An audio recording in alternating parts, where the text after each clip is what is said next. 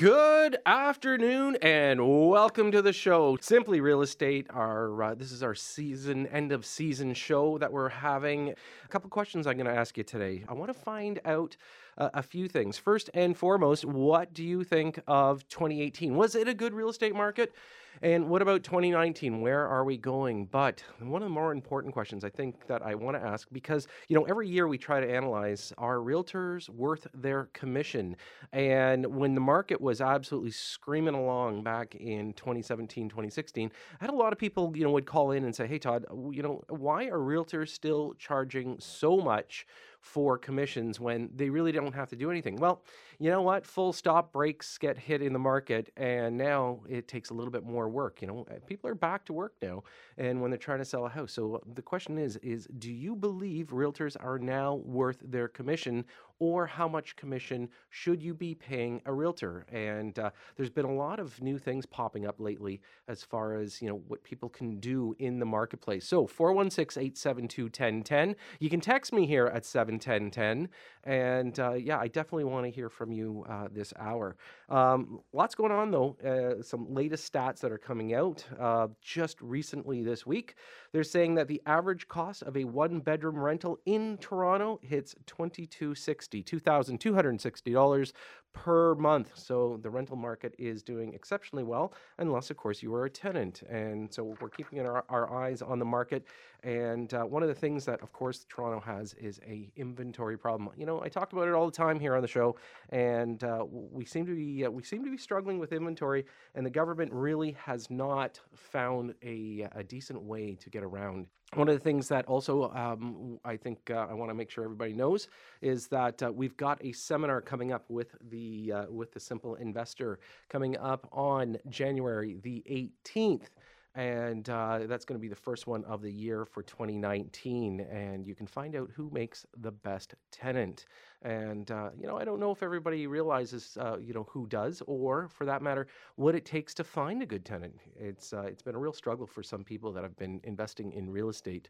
One of the other things that we need to talk about of course is what happened with a condominium when they were thinking of uh, turning around and putting in a security camera. You know, were they allowed to do it? Could they just do it automatically? So, a condo board can install security cameras at its own discretion without the owner's approval. That's right. You can have your uh, your condominium uh, board turn around. They will put in cameras without you having to go to a meeting and voting on it. So this is one of those things that I think people have to be made aware of when having condominiums. There's certain things that a condominium board can do um, and uh, you know what? It's it's kind of an interesting point. So um, I'm going to go to David talking about Agents Commission. And uh, David, welcome to the show. How are you doing? Good, thanks. Do they sometimes overcharge, or are they worth every penny they get? Let me give you a perfect example. They overcharge sometimes. I put up a house for sale. I did all the work myself. I did all the staging, and everything myself. And as soon as he put the sign up, my house was sold. He didn't do a virtual tour, nothing, and it was also sold and uh, they pay him what that almost thirty thousand. Okay, so David, I have a, I have a question for you. Do you do you live in the GTA area? Are you are you local? Yeah, I live in GTA area. Okay, and your house it, it, did it sell within a day, six days, a week? A day. A day. All righty. And was that recently? Ah, uh, about two years ago. Two years ago. Oh, okay. So, what do you think about today? Do you think it would sell in a day today, or do you think that maybe it would take a little bit longer? No, like probably not because so much I've changed. So. Okay. So, if if your agent had to list a property today, do you think they have to work a little bit harder, spend a little bit more money on it? Honestly, I don't think so because with social media, so much things happening now. You know. Okay. Well, listen, David, thanks for your call. Really appreciate it. And um, you know what? Good luck next time when you hire an agent. Hopefully, they'll do a little bit more for you. So, um, so folks, you know that's uh, that's a kind of a common thread though when we talk about uh, realtors and selling properties. You know, one of the things that a lot of people need to focus on, of course, is the fact that you know is your house ready to sell? Do you have to do anything to it? You know, how much are you trying to get? Are you, you know, are you, are you going in low to maybe get multiple offers?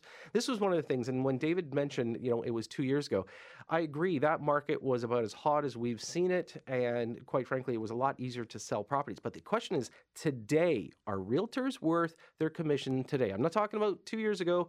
So you can text me here at 71010. I would love to hear what your thoughts are on this that perhaps you know our realtors going to have to work a little bit harder right now to be able to get properties sold. You know, it was interesting because one of the things that I always like to do is I follow all of the the different boards throughout the GTA market, and we take a look at some of the advertising. And for a little while there, it seemed like realtors stopped advertising. You know, their houses weren't listed in the local newspapers. We didn't see quite the aggressive uh, number of open houses, even.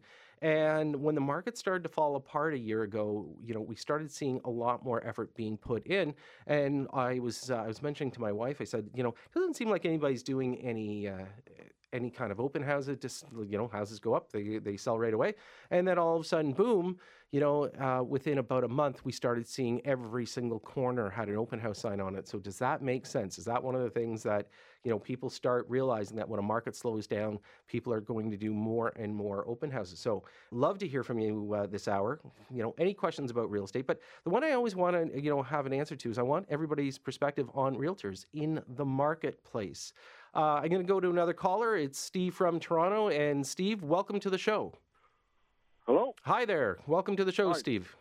How you doing? Great. I listen to your show as much as I can, and I just turned it on, and you wanted to know whether realtors are worth what they get paid. Yeah, I do actually. You know, it's it's one of those things that you know I believe you know uh, uh professional realtors out there when they're hustling, that's great. But the question is, are they are they worth their full commission? Because a lot of people a couple of years ago, if you remember, Steve, were saying that they were not. Well, I don't know what you mean by full commission, like 3% or whatever it is. Right. I know it's negotiable, but how much has housing prices gone up in the last 10 years? Well, you and I both know that's a big number. okay. And how much has their commission? Their commission has stayed the same. So basically, they are making a lot more money right. due to the pricing of house. So why didn't their commission go down or or you know, house price go up why doesn't their commission go down accordingly? You know, they can do basically, I'm not nothing, but not much, and make three percent on a you know million dollar house. That's a lot of money. Yeah, it sure is. So, Steve, would it be would it be smarter for realtors to have a flat rate as opposed to a percentage of the sale of the property? Uh, it could be a flat rate, or yeah, you know, a flat rate would be not a bad idea, or reduce their commission accordingly. Like you know, when you're buying a house, like as you know, a million dollars is average house these days. And how much is um, you know a realtor making? A lot of money. That's sure. more than I you know people make that in a half a year a year. Yep, of course. You know, I I know. Don't get me wrong. They do their work, but you know, like the guy just was on before. In one day, they sold their house, and you know, it's happened. I think their commission is way out of whack with the pricing of the housing the way it has gone up. Their commission should have gone accordingly down when prices have gone up to make uh, you know a fair share for the for the buyer and the seller. Yeah. That's, well, you know what? That's a fair comment, Steve. And uh, thanks so much for joining us. I, I appreciate the comments. So. Um, you know, it's interesting, folks. Uh, when we talk about uh, when we talk about commissions, again, everybody's got their take on it. Um, you know, if there's any realtors that want to weigh in on this, 416-872-1010. Love to hear from you. Um, and um, you know, one of the things that we've got to do is we've got to make sure that uh, everybody gets their uh, say. Um, I'm going to quickly go to Stanley from Markham, and uh, Stanley, welcome to the show.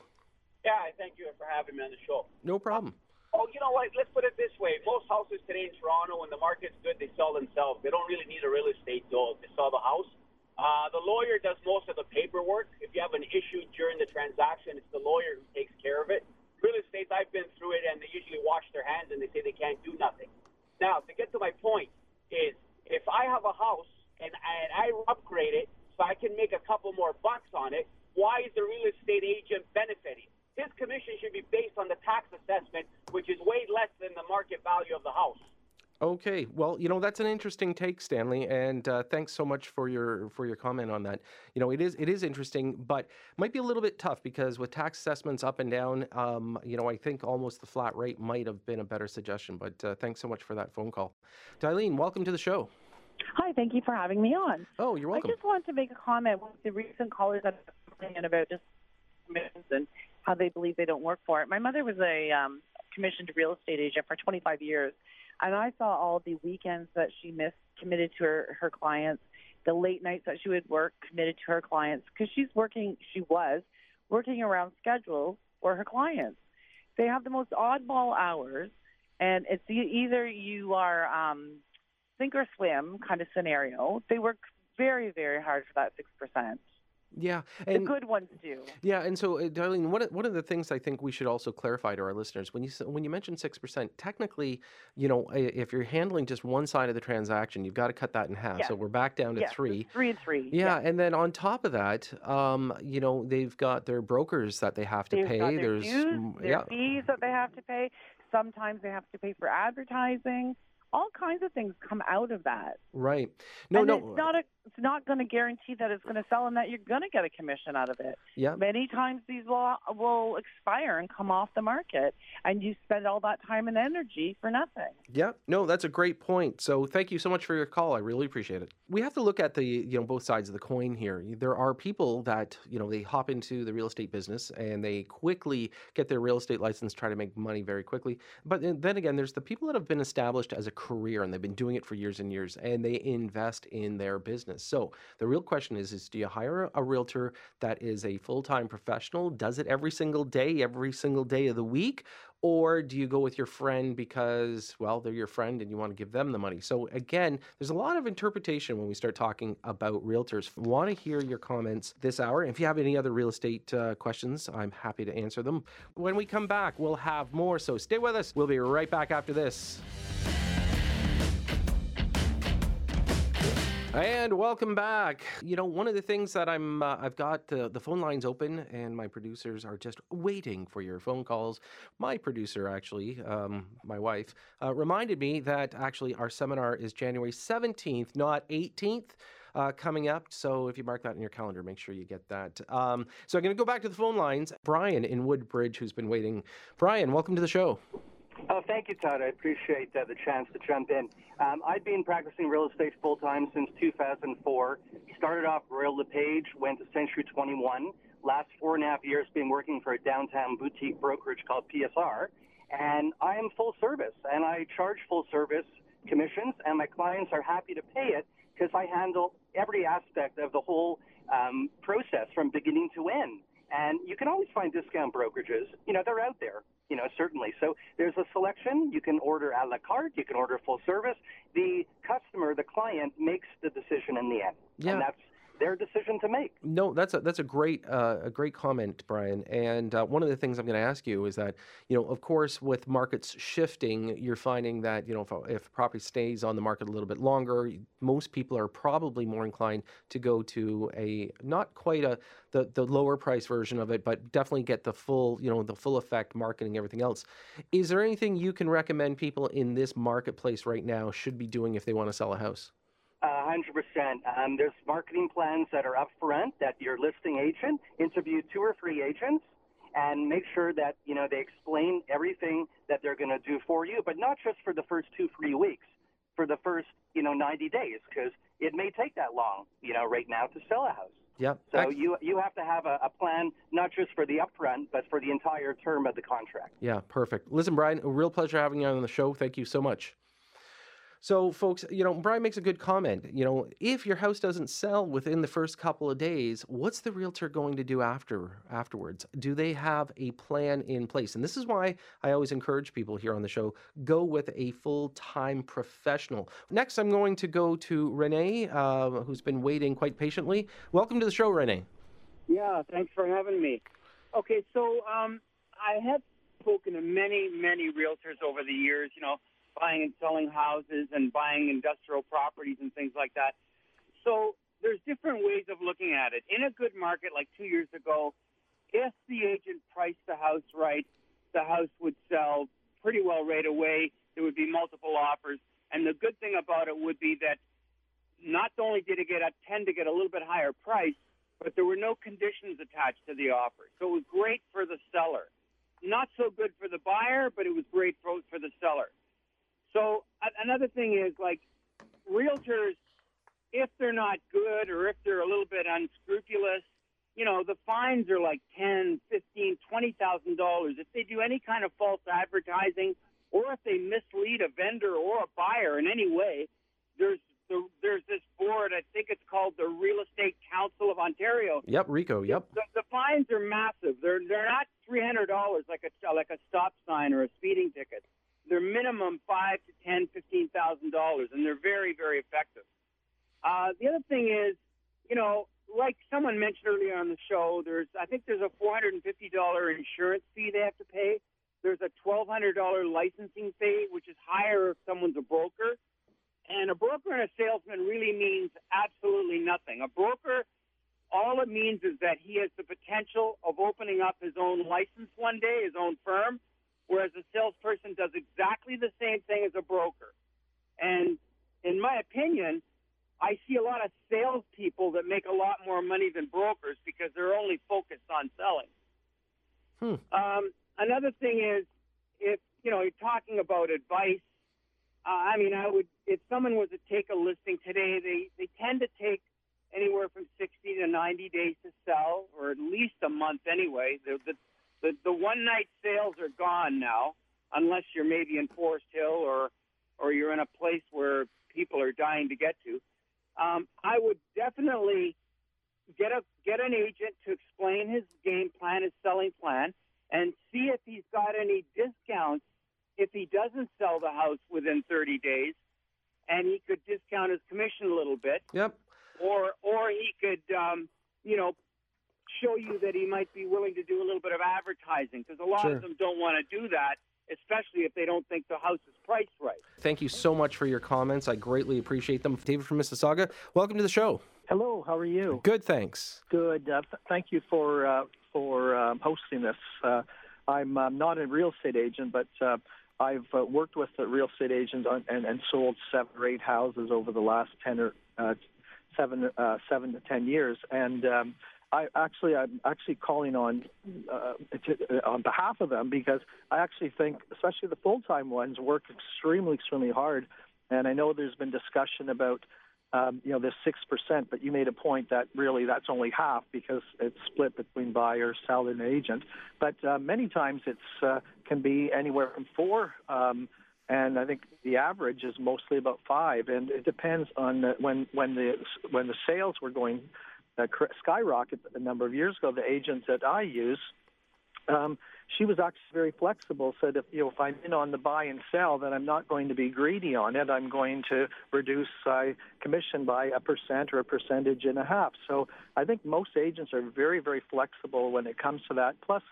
Often they will incorporate things like staging, and they're working 24 hours a day. Even um, one of the deals that I had to do went back and forth, and I, it's not just the lawyer. The lawyer's got the very last and the, the easiest part of it. It's the signing back and forth, and this agent, while she was on holidays over in, uh, um, overseas, actually was doing the work uh, back and forth. So they're always on call. There's more than just broker fees. There's constant advertising costs and things like that. So I'm uh, 100% in favor of uh, an agent um, especially a full time agent. Yeah, you know, David, um, I, I, I agree with a lot of your comments there because you know a lot of people have to realize that you know agents do if they're if they're the full time people that are doing it. You know, it's not that this is kind of like a spare career for them, but the people that are actually you know working twenty four seven. And you know, truth be told, that is what is necessary if you're going to be a very very successful agent in any marketplace. You know, we're finding that the GTA percentages, as you mentioned, a little bit more flexibility to some of them. Some of the outer markets are, you know, still they could be five or six percent, but you're going to find a lot of the GTA, you know, brokerages are looking between four and five. So, you know, all great comments. And you know, one one comment I can say for yourself and for your agent, obviously you've you've been very happy with your agent because you wouldn't come on the show, obviously, and and tell tell everybody how great they were. So that's that's great. And thanks so much for your phone call. Well, thank you very much, and uh, and again, I really appreciate it. And and uh, for those who are looking at you know listing or buying a house, I think when you look at you know the two percent or two and a half percent, believe me, that's not what they get. It ends up being a lot less once uh, all the expenses and advertising uh, are involved. And you know, the agent that I use, Margie McNeil out in Mississauga, is just phenomenal. And um, I, I, just believe uh, truly in a full time agent. Yep. So thank- Excellent. Thank you so much, David. When we come back from the break, we're going to take more of your calls, and we'll be right back after this. And welcome back. So, just before the break, we had the phone lines open, and what the heck? Why don't we just keep them open for the rest of the hour? It's a free for all weekend, and any questions that you have regarding um, real estate, I'm happy to answer. I'm going to go to my next caller, Randeep uh, from Toronto. And Randeep, what do you think? Do real estate agents earn their commissions, or are they overpaid? Hi, first time caller, long time listener. I love your show. Thank you. I um, was interested in a couple of things. So one, the prices of houses have increased quite a bit, and I, I presume that you know the the income that real estate agents are bringing in increased sort of um, you know with with those increase in prices. You know how how do we adjust real estate fees or commissions based on the fact that the prices of houses have gone up 30 or 40 percent? Especially since a lot of these fees were established uh, decades ago and they've remained the same. And the second thing that I wanted to ask you about was a fixed sort of payment fee um, that other countries uh, seem to use. I'm, I could be wrong, but I believe England uses like a fixed sort of cost to to sell a house. So whether your house is a million dollars or two million dollars, it's the same price. Yeah, and and it's true. Um, just so you know, Randy, there is uh, there is fixed pricing for uh, real estate fees. It can be done. There are other countries that practice it. Down in the U.S., there's a few states that actually do it. They set a fee instead of you know the fluctuation. A lot of times when they set the fee, though, just so you know, you basically have to sign on until the property's sold. Where here in Ontario, when you sign a listing agreement, there's a term of it, and of course it can be 60 days, 90 days, and then other than a holdover clause, you you don't have to pay the agent, even if they've done all their work. So, um, great comments. And, um, you know, one of the things I will say, though, is that when we talk about house prices and them going up, you know, there are expenses that have gone up, but it's a great point. You know, do realtors deserve the same percentage that they used to charge, you know, 10 years ago when prices were a lot lower? So thanks so much for your phone call today. I like questions like that or comments like that because one of the things that I think we have to establish is most realtors are flexible with commissions and it's not just you negotiating with them, it's actually them negotiating with you. And when you see value, if they've done the job, you know, you can actually put a parameter on things and say, listen, if I get this price, then fine, I'll pay you this commission. But if I don't get my price, what flexibility are you going to give? So is there a give and give and take on each side of the of the coin? I'm going to go to a quick call with William from Toronto, and uh, welcome to the show, William. Hi. Uh, I'd like to know how the new uh, rules uh, affect uh, equity loans on a property uh, and going for refinancing, but I don't think I'm going to qualify. And the only reason I, I got the mortgage in the first place was, was because I put a huge down payment, and I've got about 150% equity in this property. Right. Okay. So if, if we're talking about the new rules and regulations, which is the stress test that was implemented, um, William, are you are you going to stay with the current lender that you've got? I'd like to, but I, don't know if I'm going to qualify with him. Okay, so just so you know, and just for clarity for our listeners' sake, if if you all you're doing is a renewal, you automatically qualify. So in, if you don't move lenders, meaning if you take your existing mortgage, when it comes time for renewal and they say, "Would you like to renew the mortgage?" you actually don't have to requalify at that time. Okay, One, one thing here. Uh, this is uh, an estate that was uh, left to me uh, 50%, 50% to my sister. Right. And that seems to be the problem. Does that the renewal still apply? Um, it it typically does, except and if if the financing was done while it was an estate with you and your names were in it. So oh no, it was done. Uh, right. Okay. So for the person that's passed on. So yes. So this does change things. Okay. You will have to turn around and qualify qualify now. Um, and you know, again, one of the things is if you've got enough equity in the property, they may consider it to be an equity loan or an equity mortgage. So if there's strong equity in the property, it might be easier. But when we talk about qualification, you know, and and again, if it's just you renewing, um, they won't let it. They probably won't let you do it because it's an estate at this time.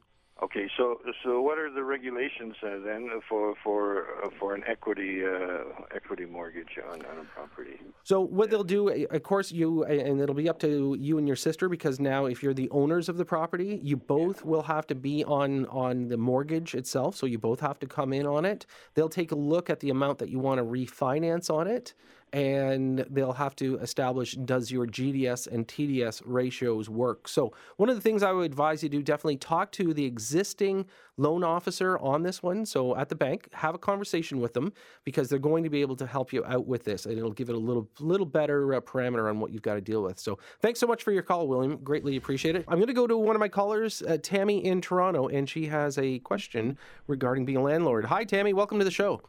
Hi, hi. I'm really enjoying your program. I've been listening it, listening to it for the past hour, but I haven't had a chance to hear anything about renters. Okay. And I'm a landlord, and I have a property where the um, the renter is not abiding by the rules of the condo. Okay. Um, although they are paying me well and they're paying on time, but they are constantly doing things that are against the rules of the condo. Is there a way? Oh, and before I continue, I also have a yearly lease with them, and the lease will end uh, by the end of April. Okay. So a couple of things, Tammy. I would like uh, before I would like to know how I can get rid of these people because I really want to end the lease as well. Okay, so it doesn't quite work that way. Um, what do you know? Can you tell me what kind of rules they are breaking? We rented it out to only two people. Okay. And they're, they have decided that they they wanted to add a few more people to the apartment. Okay. And uh, That's not a con- that's not a condo rule though. So yes, it- yes, it is because the condo sp- knows exactly how many people are living in each unit. okay, but the, does the condominium in their bylaws restrict the actual number of people living in a unit? Because I can tell you, most condominiums would not get away with that one. Okay, then I'm then then I, then I guess I'm I'm lost. Well, so let, let, let me help you out But with something what though. about what about the fact that my lease with them ends at the end of April? Okay, so technically, the if if you've got a piece of paper that says you've got it rented out to them for for one year, it doesn't automatically end at that point. So what happens is it rolls over to what they call a month to month. And so the only way that you can have a tenant leave is if A, you decide to move into it, or B, you decide to sell it and the new buyer decides to move into it. You can't just randomly kick a tenant out at the end of a lease unless they are doing something uh, unlawful or if they're doing any kind of destruction to the actual unit, you can't just automatically say, okay, your lease is up, you have to move out. It automatically does a natural progression over to a month to month. And at that point, if you decide that you're going to move into it yourself, 60 days notice must be given to the tenant. I already gave them notice that we are not continuing with the lease at the end of April. I already gave them that, and I, I send it to them as a registered letter. Okay, and, And what was already done. what was your reasoning that you gave them that they're they're going to have to move out? Are you going to re-rent this property? No, I just said I want to end the lease. Okay, but I'm asking you a question. Are you do you want to re-rent this? I want to sell the apartment. Okay, so if you're doing it that way, now keep in mind, technically this tenant does not have to move out. Okay, they can automatically roll over to a month to month. Okay, so that's one of the things. When you sell it, and if somebody moves it wants to move into it, they can then be owner occupied. I would be very, I would tread very carefully. This has been a huge, huge hot topic. The landlord tenant board is being very aggressive uh, to landlords that are kicking people out without a viable reason. The reason that I want is to sell the apartment. Fair enough. We So- need we need the money. Right. okay. So that, that, that that's that's a good reason, but here's the thing: don't put yourself in a precarious position that would make you exposed to if because if you decide to re-rent it, okay, or somebody turns around and buys it to rent it, they, they, you could be held liable on this one. So again, my advice at this is if they've agreed that they are going to move out because you're selling the property, you could tell them that you're selling the property. You could tell them the value that you're selling the property for, give them the right to buy it if they wish. If they do not, if they decide to move out because they they're in agreement with you, okay. But if you try to force them out, you will end up in the in, in the landlord tenant board. Chances are you could get a fine on this one. Okay, so Tammy, I hope uh, I hope that answers some of your questions on that. For those of you out shopping, if you're uh, stuck in traffic, give me your questions and we'll have a conversation when we come back after this. So stay with us. We'll be right back. And welcome back. Uh, I'm going to go to uh, to the phones now. I'm going to go to Sam, uh, line one, and uh, Sam, welcome to the show. Uh, thank you. So, Sam, you have a question regarding uh, you. You disagree with the idea of the lease contracts with me. Yes, I do. Okay. So, if a landlord has a clause in that lease agreement that that tenant is responsible for the rest of the term, doesn't matter when they move out. So they should be responsible for the rest of the term. I agree with you. See, here, here, here's the difference, Sam. There, I agree 100% with the comment, but there's also the practicality of it and what's actually happening in the marketplace. And unfortunately, the LTB, the Landlord Tenant Board, is not enforcing the one year rule when you sign an agreement like that.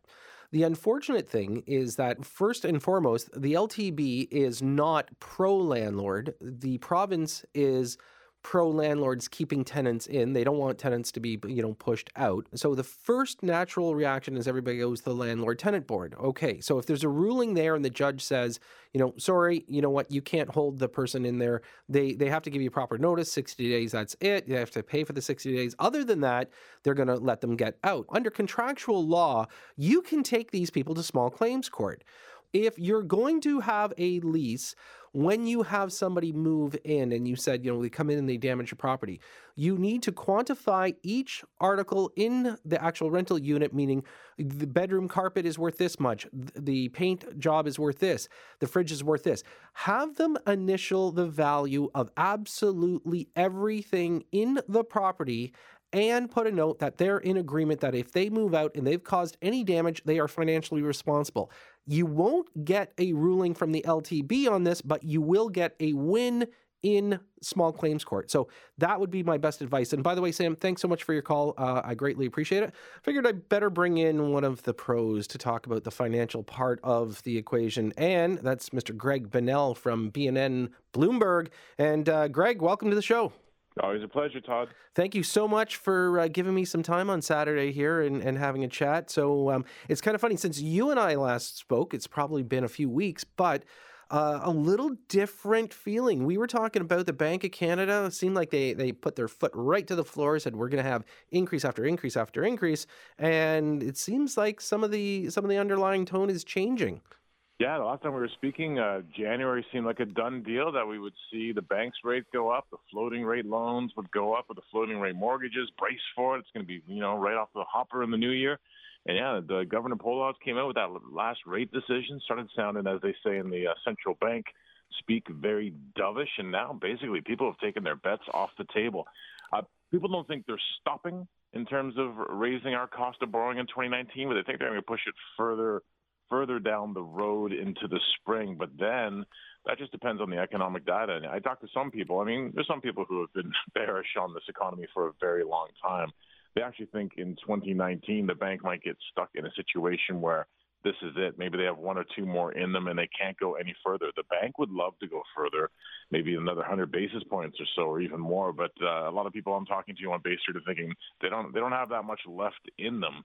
But unfortunately, it's not for the reason we like. It's not that they want to give us, uh, poor Canadians and us homeowners, a break on the cost of borrowing. It's the dreaded R word, right? The recession, and people are starting to beat the drum on that too. Not overnight, not tomorrow, not in January, but they fear it's coming down the road 18, 24 months from now. Yeah, you know, Greg, it, it's interesting because you and I actually, you know, when, when we had some of our conversations uh, regarding this topic, you know, it was listening to some of the, you know, economists out there. You know, one of the gentlemen, uh, Mr. Benjamin Tal, you know, he, as he said, he just, you know, couldn't. Sometimes the market, you just can't understand the market as much as they try. You know, they've got all the facts, figures, everything else. They do their best to analyze it, but at this time, you know, he, he basically said, look, I, I, I can't even tell you at, at some point because I don't know if you know the if the world economy changes the way it could and and is, then perhaps you know we're not going to see the aggressiveness of the bank. Um, Greg, what do you think of the the whole Oshawa situation? You know, uh, in the news, of course, there's and and and and you know, I want to talk more about this because we got a few realtors that are probably, I'm going to call it playing a little dirty pool. They're sitting there doing a little bit of fear mongering, saying, hey, better get your house on the market because, you know, it's, Mhm. the market's going to go down. Where I look at Oshawa as a huge opportunity for buyers right now. I mean, the affordability, detached homes are $500,000 and, you know, you're buying a brand new brand new one bedroom condo for 600 square feet in Toronto at that price. But the truth is, is that you know they're on. They've they've got the GO train. They've got lots of and, and lots of uh, infrastructure in place. I mean, Oshawa, I think is is a buy right now. Yeah, that was the equation I was playing with my, with my head too when that news started breaking. Of course, the first thing we covered at BNN Bloomberg was the fact that you know GM's not going to put any new product in the Oshawa plant uh, past December, 12 months from now. What does that mean? It's not great for the local economy. But then you start thinking about what has the GTA become. I mean, I don't live in the city of Toronto either. I work right downtown, but I live in Brampton. That's about the same distance away from the core as Oshawa is. And you mentioned the GO train. And you start thinking about the dynamics of that community. There's no doubt that GM is important to that community and, you know, a couple thousand local jobs. But the lion's share of the people in Oshawa, what are they doing? They're probably doing what I'm doing for the most part. They're getting on a GO train, they're getting in a car, they're going down to Toronto to work. And uh, GM, for its part, if we take them at their word, uh, even this week, talking pretty actively about how do we get our workers who aren't going to be able to work at the GM facility past this date if we don't get some product in there, and they say they're not going to put any product in there. How do we get them other well-paying jobs in the areas? Yeah, so it's, it's a it's a hard one to read, but it doesn't seem like a disaster scenario for the local real estate economy, just given the fact that anything that's within that periphery of Toronto has benefited just from the fact that Toronto just keeps growing and growing. Well, and and one of the other points is that GM is not the biggest employer by any stretch in Oshawa. I mean, you've got universities, colleges there. You've got uh, a fair bit of other manufacturing as well. You know, uh, some of the tech industries heading that way. I mean, there's a lot more employers than just GM, and I think again, it's a little bit of that fear mongering that we see people throwing it out there that it's you know maybe you know, I, I would say cart before the horse for sure as far as the market goes. Uh, even even GM announced this past week that you know by analyzing their numbers, they're saying about half the people that are going to be let go are going to be getting full pension by the time they get let go. So you know they're getting their pensions topped up. So I mean, if you're on a full pension, chances are you know you're not going to be selling your house because you're losing it. You know, you may decide to move, but ultimately in the end, I don't see the huge catastrophic impact into a marketplace like that. It feels almost more psychological when you think historically, and if you grew up uh, as I did in the Toronto area, what General Motors meant to Oshawa. But when you even take a look at how how it's been diminishing in the past decade, in the past 20 years, in terms of the tens of thousands of people that used to be employed by GM Oshawa, and how it's whittled down and whittled down and whittled down in the years. It's not to diminish the people who are in danger of losing their jobs. Uh, but at the same time, yeah, that broader economic impact and what Oshawa has become in terms of an economy over the past 10, 20 years, it's definitely not GM dependent the way it used to be. Yeah. Uh, another thing in the news, and and I, I'm laughing at this, of course, and, and I'm pretty sure you did when you saw this, is that uh, gee, Toronto is going to be coming up a little bit short of the land transfer tax money, and despite the fact that everybody wanted to cool the real estate market, you know, you've got the province under Kathleen Wynne was just like hell bent on throwing water on it. Uh, you had the federal government implementing, you know, the um, stress test. Everybody saying, listen, we've got to control the real estate market. Did anybody ever get the calculator out and say, yeah, but what about all the land transfer tax money we're going to be without? That was the easy money too. That's the real pain. that's the is you gravy, eh? anything. You were just putting your hand in the middle of those transactions as it went by. And of course, uh, if you live in the city of Toronto and you're trading property, you're getting double hit, right? You're getting Yeah. hit by the Ontario levy and by the Toronto levy. And yeah, so it's definitely one of those things. I remember in the last, uh, I remember in the the past few Ontario budget's taking a look at it and seeing their projections, and they were realizing too, yeah, this isn't going to be the cash cow that it used to be as things slowed down. I think that's the that's the thing, right? When they're trying to engineer the the, the soft landing, uh, where does it hurt? Because there's always whenever you make a move, there's going to be some sort of chain reaction that goes on, and somewhere down the line, someone's going to say, "Oh, all that easy money we were raking in from people." trading homes. it's not quite as easy as it used to be. Yeah, and when you think about a hundred million dollars, I mean, you know, that, that you may have an eleven billion dollar budget, but still, a hundred million goes a long way. And the fact that this is just and and and I, think where the biggest mistake was is that of course you know they were generally coming in between 800 and 900 million dollars uh, was this nice little cash cow they had rolling in. But as everybody had said, look, at you, you, you shouldn't count on this because markets can change, and yet they every year after year, it's like, oh yeah, and we're going to have this much coming in. Um, you know, is, is that going to have much of an impact on services or you know some of the other areas in Toronto? I mean, that becomes a tough thing, right? When you talk about a city and uh, it's a completely different uh, conversation I had with the mayor of Markham this week on my show with the fact that they don't want marijuana uh, retail in their in their city. But I asked them, I said, "Well, this is you don't have that many streams. I mean, you have property tax." You have uh, municipal property taxes, you have corporate property taxes, business, and other than that, you have to go begging to the province, asking for cash or looking for a part of the federal gas tax over the years. The arguments they make, and so it's definitely hard when you start getting that pinch like that. Okay, where is the money going to come from now? If it's not going to come from there, and that's the easy math. But doesn't at the same time, it doesn't seem to be the easy math that a lot of governments are doing these days in terms of okay, the revenues are shrinking. We want to be everything to everyone. We want to give them everything we promised. And in the end, you got to make that hard choice. Even at the provincial level next year, I think that's going to be a big story too. What do the provincial Tories have to not deliver on in terms of their promises if the revenues are down and the deficit is up? Yeah. Well, listen, Greg, always a great pleasure. Um, you know what? We'll uh, we'll definitely touch base in the new year, and uh, we'll uh, we'll you know see where we start off. Listen, Greg, always a pleasure to have you on the show. All right, thanks, Todd. Wow, folks, you know, it's amazing how quick an hour goes by. I just wanted to kind of close out the show by thanking everybody that has made this uh, show such a success over the last uh, it's almost five years we've been doing this. Um, my producer, uh, Ian Grant, uh, Mike, um, Matt, uh, you know, everybody that's contributed, Andre, you know, there's so many uh, of the group here at News Talk 1010 have always had a little bit of a piece of the show, but they've made it simple for me to be able to come to you and explain investment real estate, real estate in general, everything that's going on in the marketplace. And so it's been a real, it's been a real pleasure and a real privilege to be able to do this. And, you know, 2019, uh, we're looking at a real exciting year. There's lots going on. The Simple Investor has more and more opportunities for people. We're going to be doing more educational seminars.